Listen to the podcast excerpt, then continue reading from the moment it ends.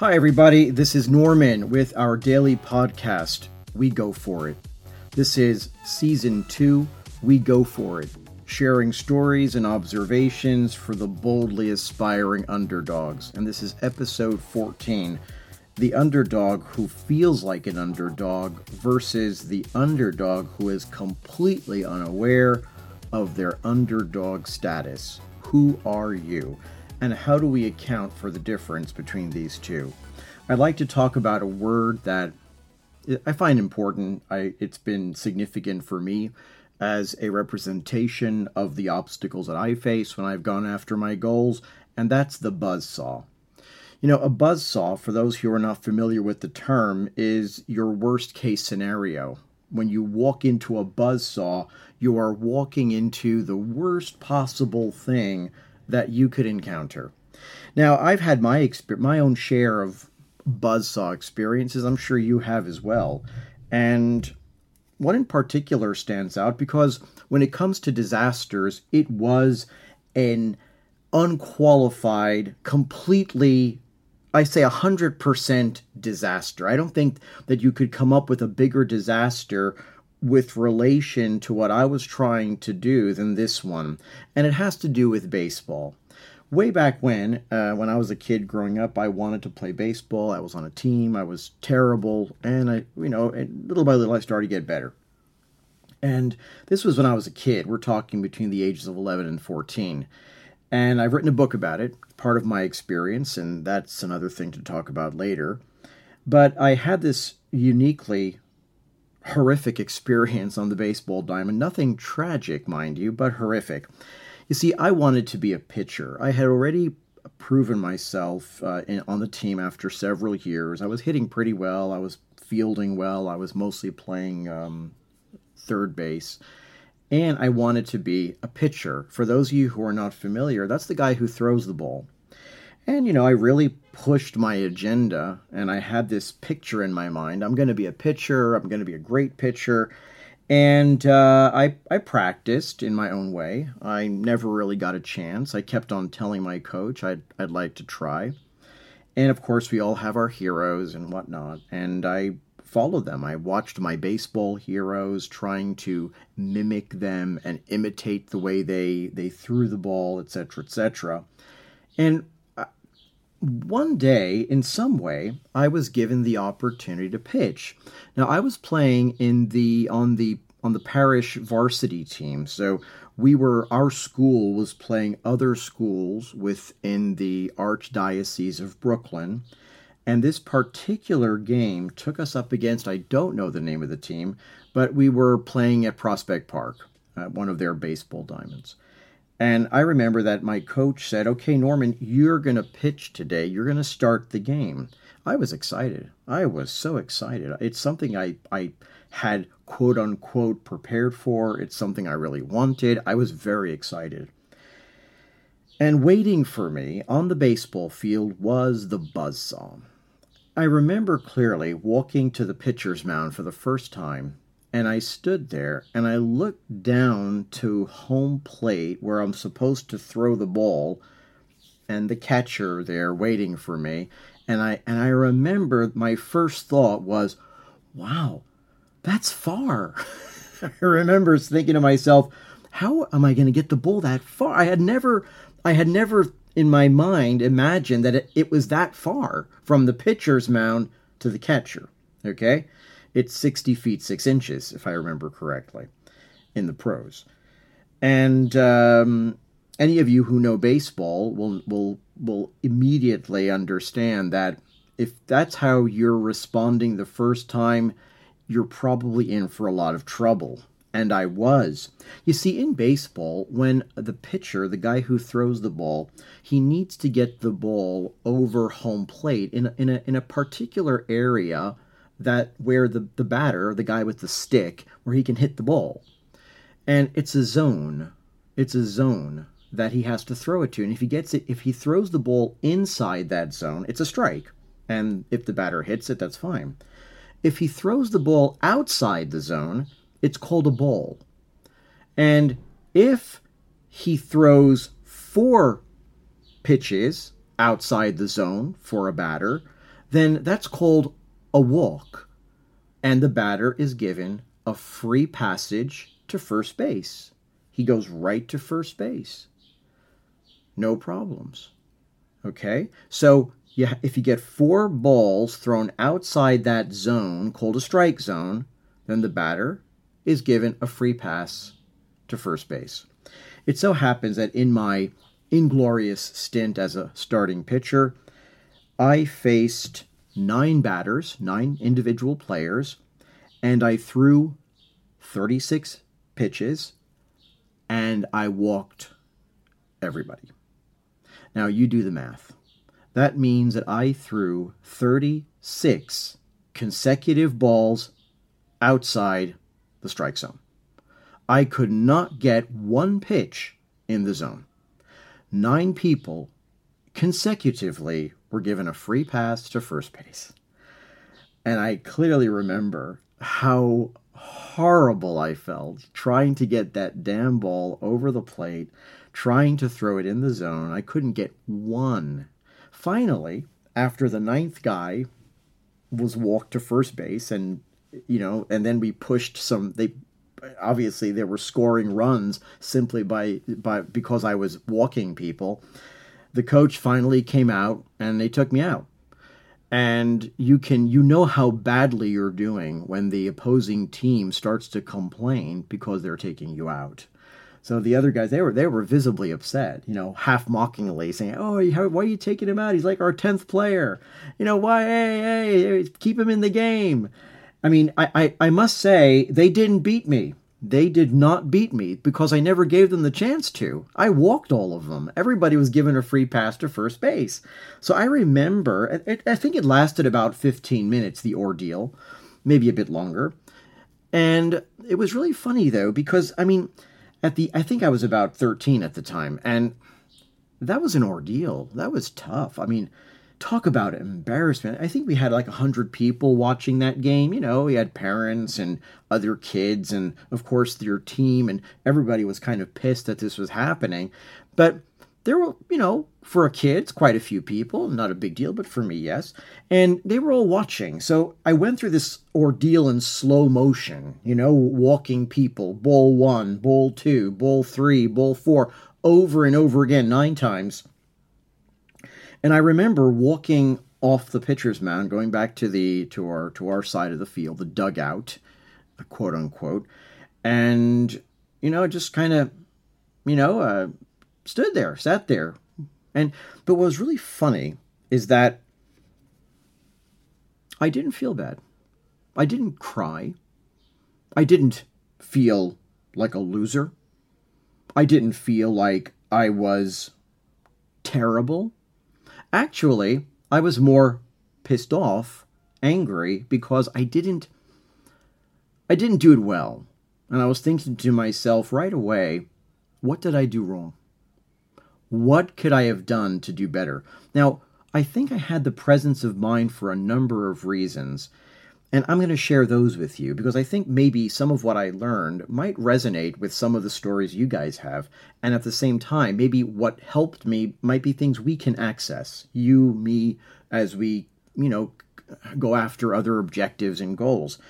And I think one of the things, the reason why I responded as I did, and I think the first thing was was love. You know, I really loved baseball. I loved playing the game. I, I just really got a kick out. I loved playing. I loved the New York Yankees. We're talking about the, the late seventies. I loved the New York Yankees. I loved Thurman Munson. I loved Catfish Hunter, who I was trying to imitate. These were baseball heroes. So I really just, the game, I loved that. I loved the game. I loved the, the people involved. So I was very clear with myself about what I was doing and why I was doing it. So I felt really, you know, I had gone through a, a few difficult years already trying to improve. So, you know, I was like, okay, you know, uh, I, I love this anyway. I've, I'd gone through some tough times. So I really feel that the fact that I loved the sport so much just kind of gave me a, an attitude of, well, okay, uh, I, I love playing the game. I keep playing. I mean, uh, it, it almost felt normal that I was going to mess it up so badly. The second thing was the desire. I, I, I really, I really wanted to play. I just had this strong desire to play. I, it was, I don't know, anybody who's played organized sports, whether it's on a team or alone, me, it's mostly been on teams, basketball and baseball. Um, there's that feeling of nerves before a game. As you're, if you're, it's baseball, as you're, you know, as you, you get your glove on, you got your uniform, you go out onto the field, you, just the smells, the field, the, the, the dirt, the, it's so, I don't know, I could, I could smell all that today and it, I would be transported back in time. And it, it was, it was a mix of excitement and fear and unknown. And I really loved that. It was such a great feeling, that that that feeling of nerves, and you weren't sure what was going to happen. Were you going to win? Were you going to do a good job? Were you going to get hit by the ball? It was just a great, and I loved it. It was a real desire to play. And I think another thing also was curiosity. You see, I was convinced that if I tried to imitate the delivery, the way of throwing the ball as one of my heroes, Jim Catfish Hunter, what a great name, that I would be pretty good. Well, it didn't work. I obviously, there, it was going to take a lot more than an imitation to make me good. But I thought, okay, well, this approach is not working. So immediately I was curious. I was thinking, okay, this didn't work, so I might have to figure out another approach because I really want this. You know, I, I really want to do this. I really want to be a pitcher. And so, it, you know, the curiosity, you know, what went wrong? Why did I stink up the joint so badly? What was I going to do if I got another chance, which looked pretty bleak at that time? Um, what, what was I going to do differently? Would I know what to do differently? And I had to go back. It's kind of like going back to the laboratory and, and rethinking, saying this didn't work, so I need to figure this thing out. And I need to figure it out now. Now, it really helped that because I love playing baseball, I was immersed in the game. So for me to spend my days or whatever leisure time I had to, you know, thinking about baseball, throwing a ball against the wall, oiling the glove, practicing, going out, playing with friends, whatever it was that had to do with baseball, I was in. And it didn't feel like a burden because I loved what I was doing. So that kind of led to that curiosity. I was looking at it more like, I don't know, like like a craft. Like there's something that's not going well, and I need to fix that. And, you know, I had proven myself, as I said before, as a hitter and as a fielder, I was pretty good from from being totally zero at the very beginning. And so I guess I had a bit of confidence that I figured I could figure this out. I figured out hitting. That's also in the story that I wrote. And uh, maybe that gave me a bit of a, a, a reference, a resource, and also focus. You know, I I chose to focus on a solution. I didn't know about all that. I didn't. I had never read a Bob Proctor book, or I had never heard a seminar. I mean, I was eleven years old, twelve, whatever, thirteen actually. And uh, but I I guess when I look back, I say, well, th- what did I think about? Well, I was focusing on how I was going to get better. I wasn't focusing on the fact that everybody was laughing at me, which is really not true. Just the other team was laughing at me. Actually, my own team, it was interesting, and I think that also has something to do with it as, as a young person, is that the other my team, they were angry because I really played badly, but they didn't bother me. They didn't they didn't come over to me and, and razz me or, or anything. You know, they they didn't say anything. They didn't say anything, I think. It was more like, okay, you know, whatever. Let's get on and play. We we got, I mean, we got our butts kicked that day. They were a better team anyway. But what I'm saying is that I think that also helped. There was no body there trying to put me down. I had proven myself already as a player in other positions. And so they probably thought, okay, you know, um, he hits pretty well and he hits well and we're going to, We're going to use him in other positions. So not, nothing to worry about, nothing to, thin, you know, this happens. Okay. So I think that helped. It really did. And that combination of things got me thinking for this podcast. And it was, well, what were the things that I did that could help me today? And as I look back, I realized that those elements that I talk about a lot, you know, I'm, I'm, I'm kind of getting old. And so I start to repeat myself and, you know, these things about love, and desire curiosity in order to remain in a resourceful state, which I learned about, by the way, by reading a fabulous book by Tony Robbins about twenty years ago. And that's that that helped, that added something, just just to put that in there. Remember, none of these ideas are mine. I lay no claim to any of these ideas. These ideas have been articulated and will continue to be articulated in great books and great projects and great seminars. I'm just sharing right now. And th- that idea of curiosity, going back to that, of being in a resourceful state, how to alter your state if you're feeling bad, get curious. If you're feeling upset about something, if you are in danger of feeling sorry for yourself, stop and get curious. Start asking, okay, well, what can I do to feel better? Not to feel better, excuse me. What can I do to get better? What can I do to improve this result? What can I do to improve? And you start to get pragmatic. You start to get curious about a pragmatic solution. I'm all for pragmatic solutions. I am an idealist. I really am. I'm a romantic. I am an I am an and I am a disgustingly um, intense romantic, if you want to say. I, I really believe in, in in love and emotions and all that. And but at the same time, at the same time, I'm very pragmatic about how to accomplish something. And I think it's important. I'm not saying be like me. Who am I? I'm nobody. However, there are things that we can learn from. And I think that what really helps in order to, for you to get the best out of yourself, out of your immense talents and abilities, is to make sure you're in the right state. And I think that really helped me. Building on a base, a strong base of love and desire and wanting to play baseball, wanting to be a pitcher, and then curiosity. How am I going to figure this out? How am I going to make this better? And I think that it was those lessons or those things that I just maybe did naturally. I don't know. It doesn't really matter, but I did it and it did help me. Finally, I fixed a few things. I got a second chance and I actually became a very competent pitcher in my last two years of playing Little League Baseball. That's it. No big leagues, no heroic story, but definitely a reference for me as I have moved on into other areas of my life. And it's my sincere hope that maybe these little stories and these little lessons, as we call them, might, you know, might give you another thing to think about, something, a, a hook, an angle, a way to get maybe to where you want to go a bit faster, or maybe a bit smoother with a little bit less emotional emotional collateral damage. I don't know. I hope it does.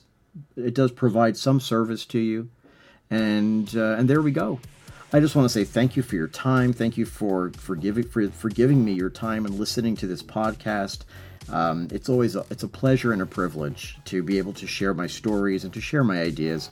And if I can touch one person with them and maybe make things a bit easier in their in their uh, in their travails or as they embark on their adventures to achieve their own goals, then I, I think I've maybe done something. Take good care of yourselves. Have a great day. Have a great morning, a great evening, wherever you are around the world.